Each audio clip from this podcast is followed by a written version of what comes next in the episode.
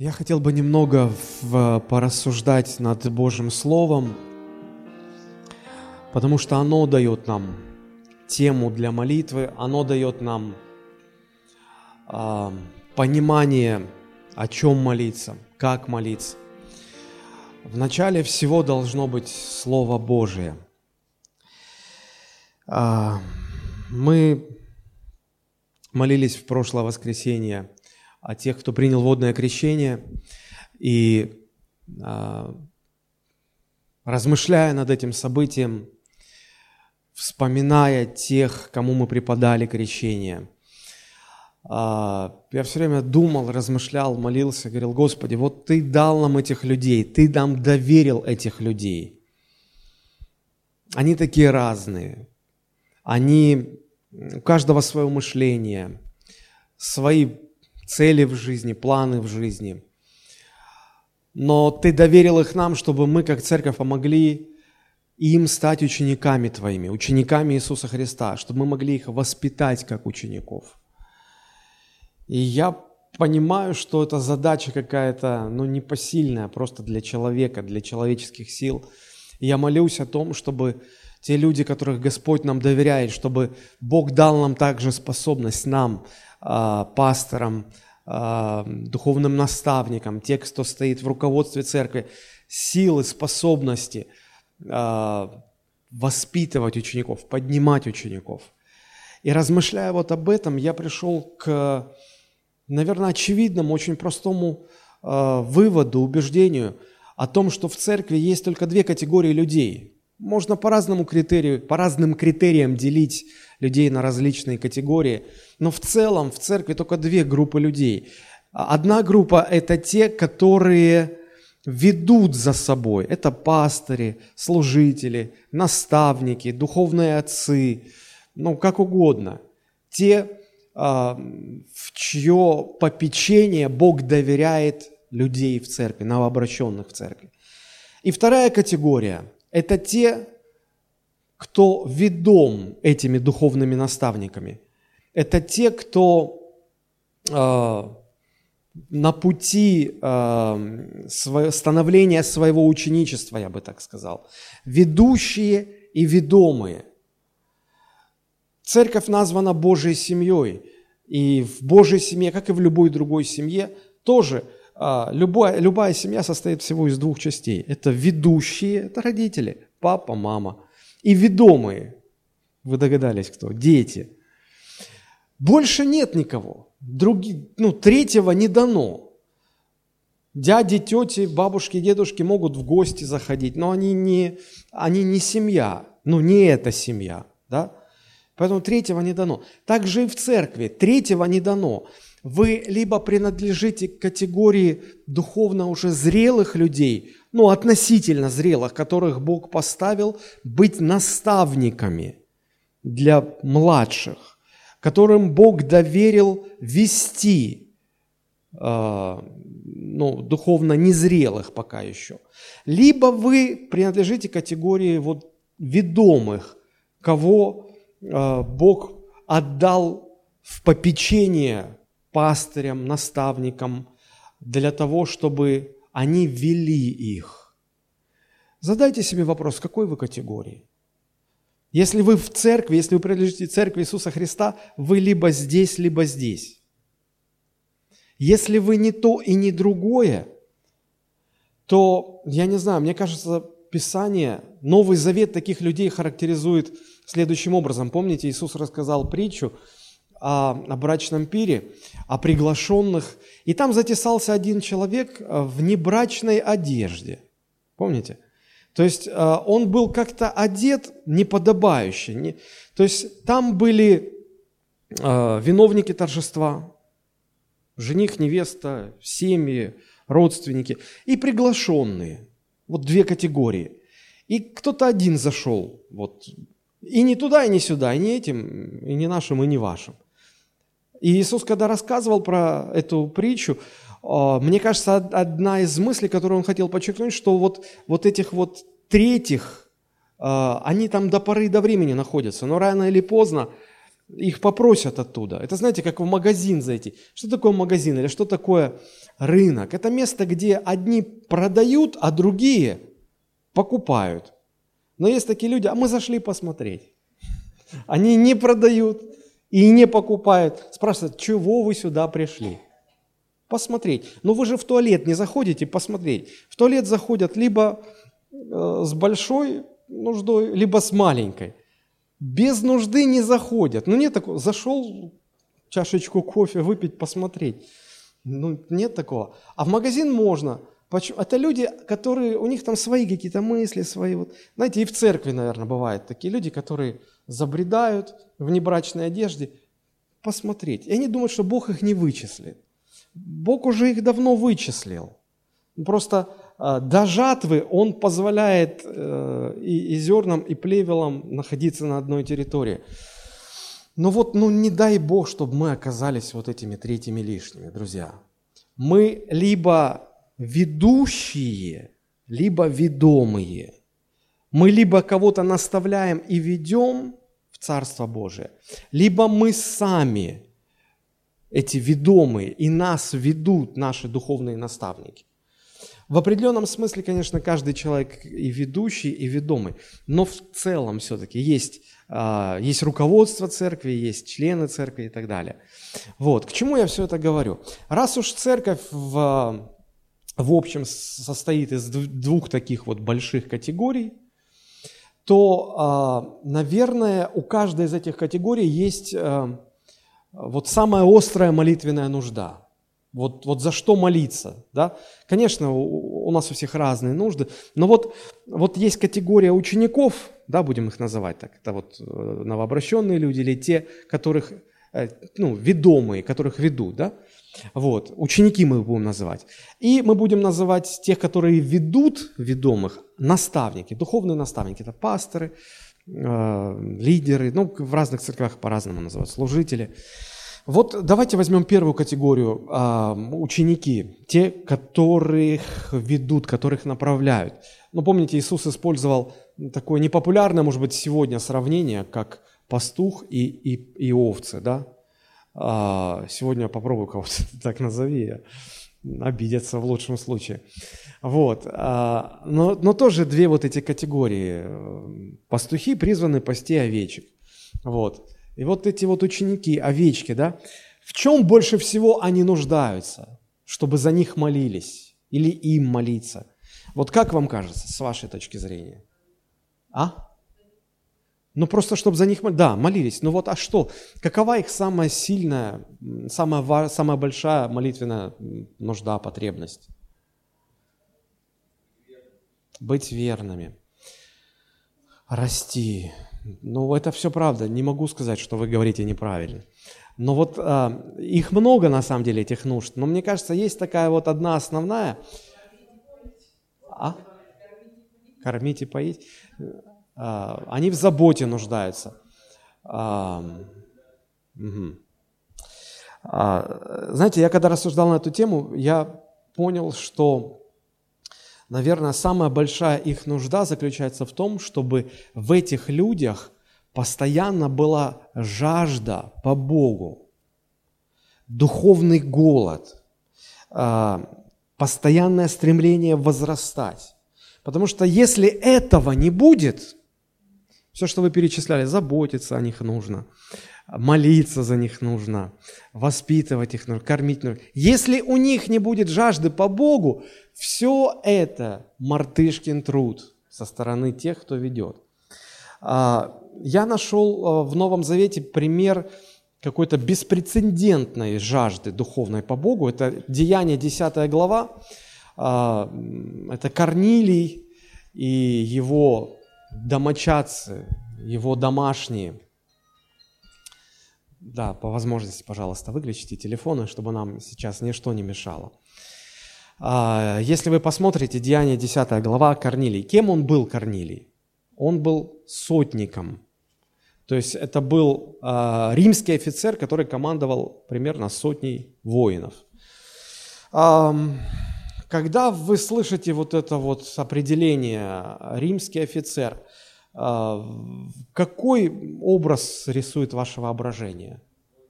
Воин, военный человек, волевой. Они обычно грубые, жестокие, принципиальные, беспощадные люди. А тут на тебе, как он характеризуется?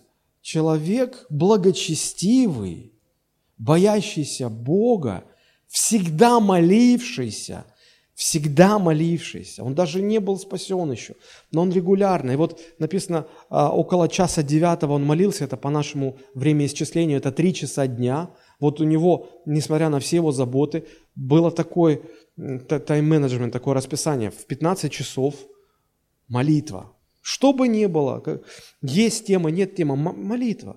И вот он пришел на молитву, молился, ему явился ангел. Да? И ангел сказал, что ты должен призвать Петра, он придет, тебе расскажет слова, которыми спасешься ты и весь дом твой.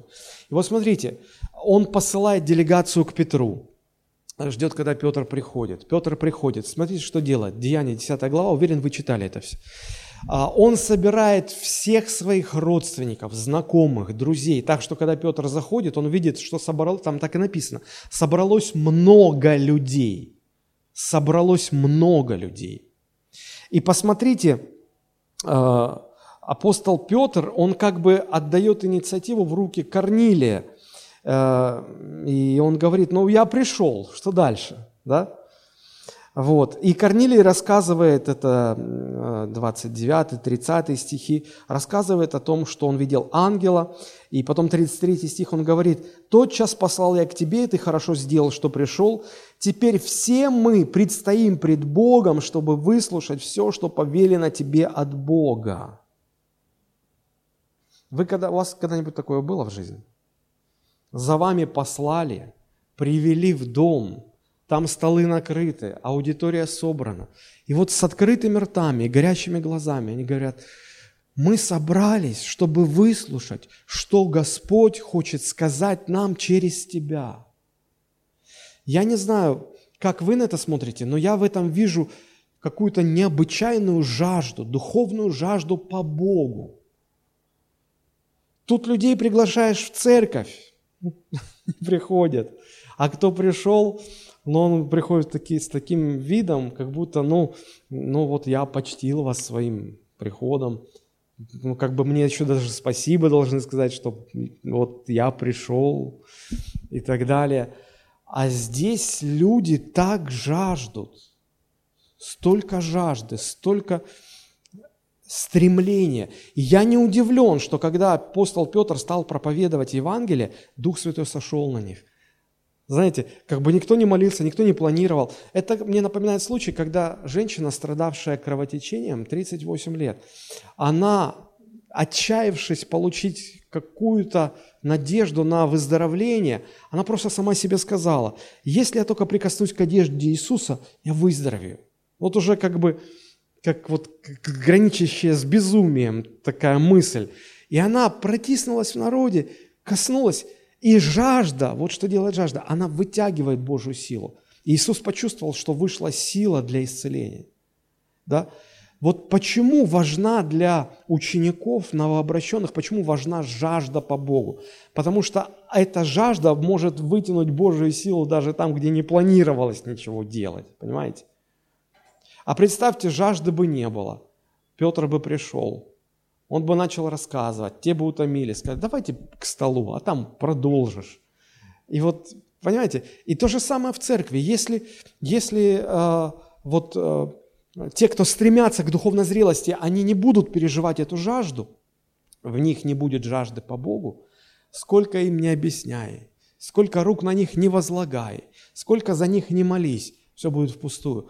Поэтому э, вот эта категория людей, мне кажется, более всего нуждается в том, чтобы иметь жажду по Богу. Мы не можем ее сами в себе воспроизвести. Мы не можем ну, что-то сделать так, чтобы эта жажда включилась. Я думаю, что нам просто нужно молиться. И если вы не чувствуете этой жажды в себе, и вы не чувствуете в себе способности молиться, Господи, дай мне эту жажду, чтобы она всегда была во мне, вы можете выйти и попросить, чтобы за вас помолились. Это, ну, вот этот принцип...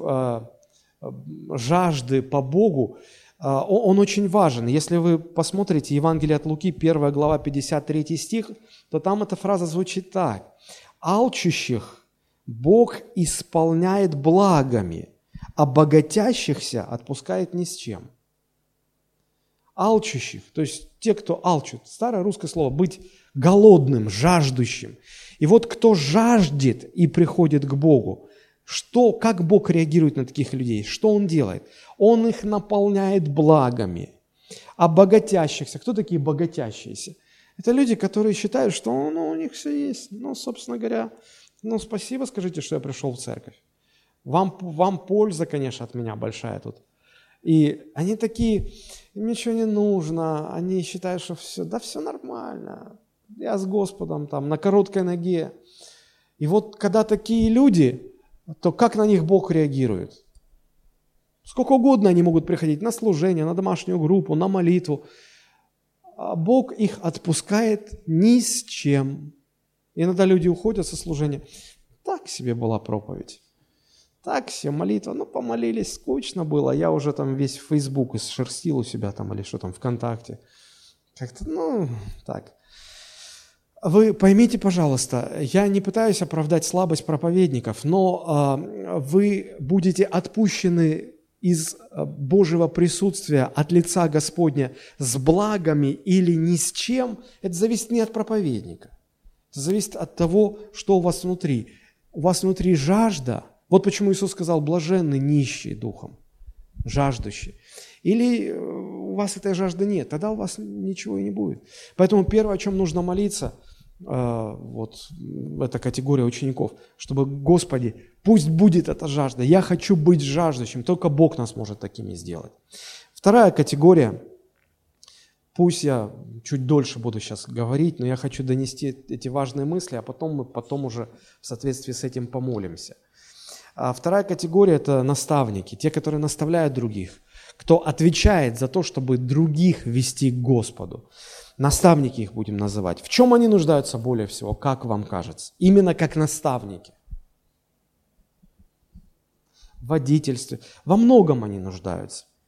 Но чтобы не томить, тоже жажда, да, безусловно. Но предполагается, что они как наставники уже должны это иметь. Что-что, а это в них должно быть по умолчанию. Вот. Но в чем они больше нуждаются, так это в том, что вот я бы назвал э, иметь э, радость друга жениха. Понимаю, непонятно сейчас, о чем речь, но давайте попытаюсь объяснить. Евангелие от Иоанна три двадцать девять. Евангелие от Иоанна три двадцать девять. Когда э, у Иоанна Крестителя спросили, ну а ему сказали: смотри, а Иисус, который у тебя, кстати, крестился, он сам крестит, и он больше учеников, у него больше людей, за ним больше идут. Иоанн, ну, надо что-то делать, мы теряем аудиторию. И Иоанн говорит: так должно быть, он главный. И посмотрите, двадцать девятый стих, что он говорит. «Имеющий невесту есть жених, а друг жениха, стоящий и внимающий ему, радостью радуется, слыша голос жениха. Сия-то радость моя исполнилась». Он говорит, что жених – это Иисус, невеста – это церковь, а я, Иоанн Креститель, я друг жениха. Друг жениха, находясь на свадьбе, радуется. И он говорит: вот, вот это моя радость, вот, вот это моя радость сейчас. Я... Вы пришли ко мне с, со страхом, с огорчением, что надо что-то делать, а я не в растерянности, я не в страхе, я в радости. Я вижу, что все идет правильно. И вот э, в чем же заключается радость-то? Радость друга жениха. Давайте чуть-чуть совсем, немножко раз, поразмышляем. Э, друг жениха. У нас как это называется там? Свидетель, да, или, или как там еще? Ну, неважно. Дружок. Дружок. Друг жениха. В чем его радость? Это его свадьба? Не его. Это его невеста? Не его. Это ради него гости собрались? Стол ломится от явств? Нет. Свадьба не его, невеста не его, пир не его, первая брачная ночь не его. А чему радоваться? Ну вот в чем радость? Что другу хорошо. Наверное, много поводов для зависти. Но он радуется, смотрите, друг жениха, стоящий и внимающий жениху. То есть он, он, он, он, он всего себя посвятил ему, он радуется за него. Ему самому, другу жениха, никакой выгоды, пользы от этого нету. Но он радуется за жениха. Он посвящен жениху, он живет его интересами. Мне это напомнило историю из книги «Есфирь». Помните, да, когда «Есфирь» прошла отборочный тур конкурса красавиц, попала во дворец, всеми этими девушками, которые прошли отборочный тур, занимался евнух, Гегай его звали. Вот, вторая глава «Есфирь», можете там посмотреть. И среди всех девушек вот этому евнуху при, при, приглянулась именно Есфирь. И он стал более внимательно к ней относиться, хорошо о ней заботиться. И помните, там, когда уже пришло время, каждая девушка входила к царю, и девушке позволялось просить все, что она пожелает, ну, чтобы угодить царю. И все просили там, ну, кто во что был горазд. А Гегай подошел к Есфири и говорит: послушай, я тебе скажу, что просить. Я тебе скажу, что нужно. Вот ты с этим войдешь к царю, и ты найдешь благоволение в его глазах. Вот он, он позаботился о ней так. Удивительно. Кто такой евнух? Ну, мы все взрослые люди, мы понимаем, да, что евнухи – это были э, специальные люди, которых ставили э, заботиться о женах государей. Э, по своей мужской части они ничего не могли, и поэтому никаким образом, никакой пользы от гарема они себе получить ну, никак не могли. И вот этот евнух Гегай тоже, он, он не пытался, не стремился ничего иметь от Есфири, взять что-то от нее, да? Абсолютно. Он видел, что она хороша собой, он видел что-то в ней такое необычное, особенное. И он просто очень хотел, чтобы она понравилась царю. И он подготовил ее ко встрече с царем. Знаете, вот это похоже на, на, на друга жениха. И когда действительно из всех претенденток царь выбрал именно Есфирь, то этот евнух Гегай был очень рад, он радовался. Радовался вот этой радостью друга жениха. Почему? Потому что он, ну... Он ничего не мог, он не был заинтересован в Есфире, он был заинтересован в том, чтобы Есфирь достойно предстала перед царем. Я провожу такую параллель.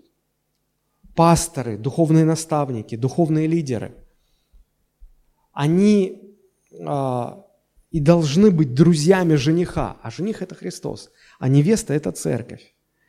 И когда Господь доверяет невесту друзьям жениха, то друзья жениха не должны иметь каких-то своих видов на невесту, какую-то пользу стремиться получить от нее.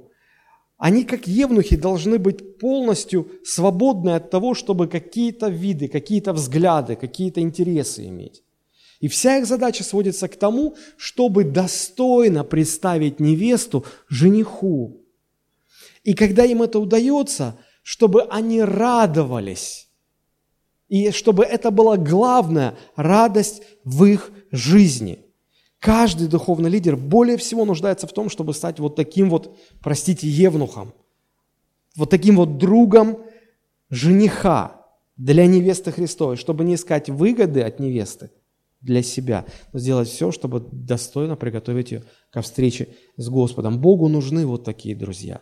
С одной стороны, Христу будет нетрудно доверить свою невесту в руки такого друга, потому что он абсолютно уверен, он ее не обидит, он с нее ничего не возьмет, он на нее видов никаких не имеет. А с другой стороны, эти друзья отлично подготовят невесту, церковь, к достойной встречи с женихом, с Христом. Вот в чем нуждаются духовные наставники. Они нуждаются в том, чтобы главной радостью своей жизни иметь вот эту радость жениха. Вы пасторы, здесь есть домашних церквей, наставники духовные, я как пастор. Мы должны вот проверить себя, действительно ли это главная радость моей жизни. Может быть, главная радость моей жизни в чем-то другом. Вот, вот честно только. Если главной радостью моей жизни будет что-то другое, а не это, тогда из меня плохой наставник, плохой жених. Я буду пытаться использовать церковь для своей корысти, для своих целей. И, ну, как бы, как, как бы повел себя жених, когда он узнал, что лучший друг, которому доверил он свою невесту, он так ведет по отношению к невесте. Ну, это, это конфликт, это, это проблема. Вот, и поэтому, друзья, вот, вот в том, чтобы иметь вот эту радость, главной радостью в жизни, вот это то, в чем больше всего нуждаются те, кто ведут за собой людей в Царство Божие. Вот, по сути, всего лишь две молитвенные нужды на наше собрание. Молитва за духовную жажду и голод по Богу для тех, кто понимает, что он делает первые шаги за Иисусом. А для тех, кто понимает, что в его ответственности вести других людей за Господом, вот проверить свое сердце и молиться о том: Господи, дай, чтобы главной радостью в моей жизни была радость жениха. Радость, вернее, радость друга жениха. Понятно? Может быть, немножко криво я объяснил, но вот эти две вещи. Вот об этом я хотел бы, чтобы мы молились.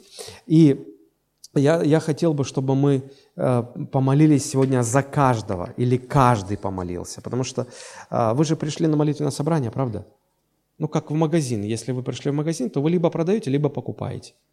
Если посмотреть, то... Да? Поэтому здесь я понял, если вы пришли, значит, вы пришли молиться, но в крайнем случае попросить, чтобы помолились за вас. Правда же? Вот. Поэтому живым отсюда не уйдет никто. Шучу. Вот. Поэтому, друзья, я хотел бы начать а, с того, чтобы...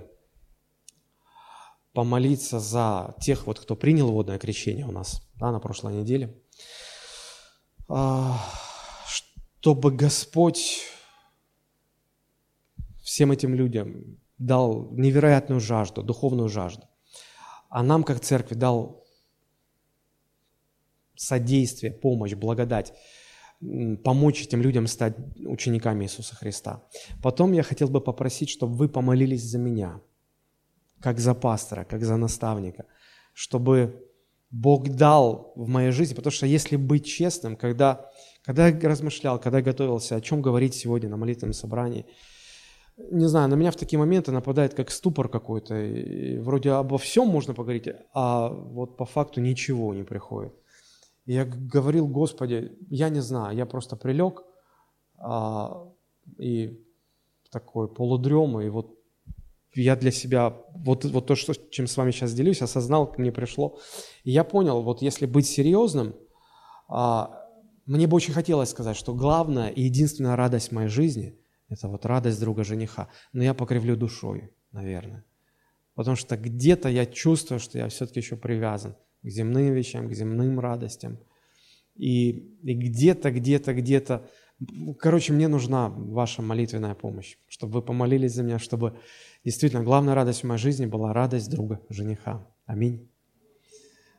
Спасибо. Давайте мы поднимемся, и я помолюсь вначале за тех, кто... Или если есть те, кто вот принял водное крещение, вот если вас не затруднит, выйдите вперед, мы за вас помолимся.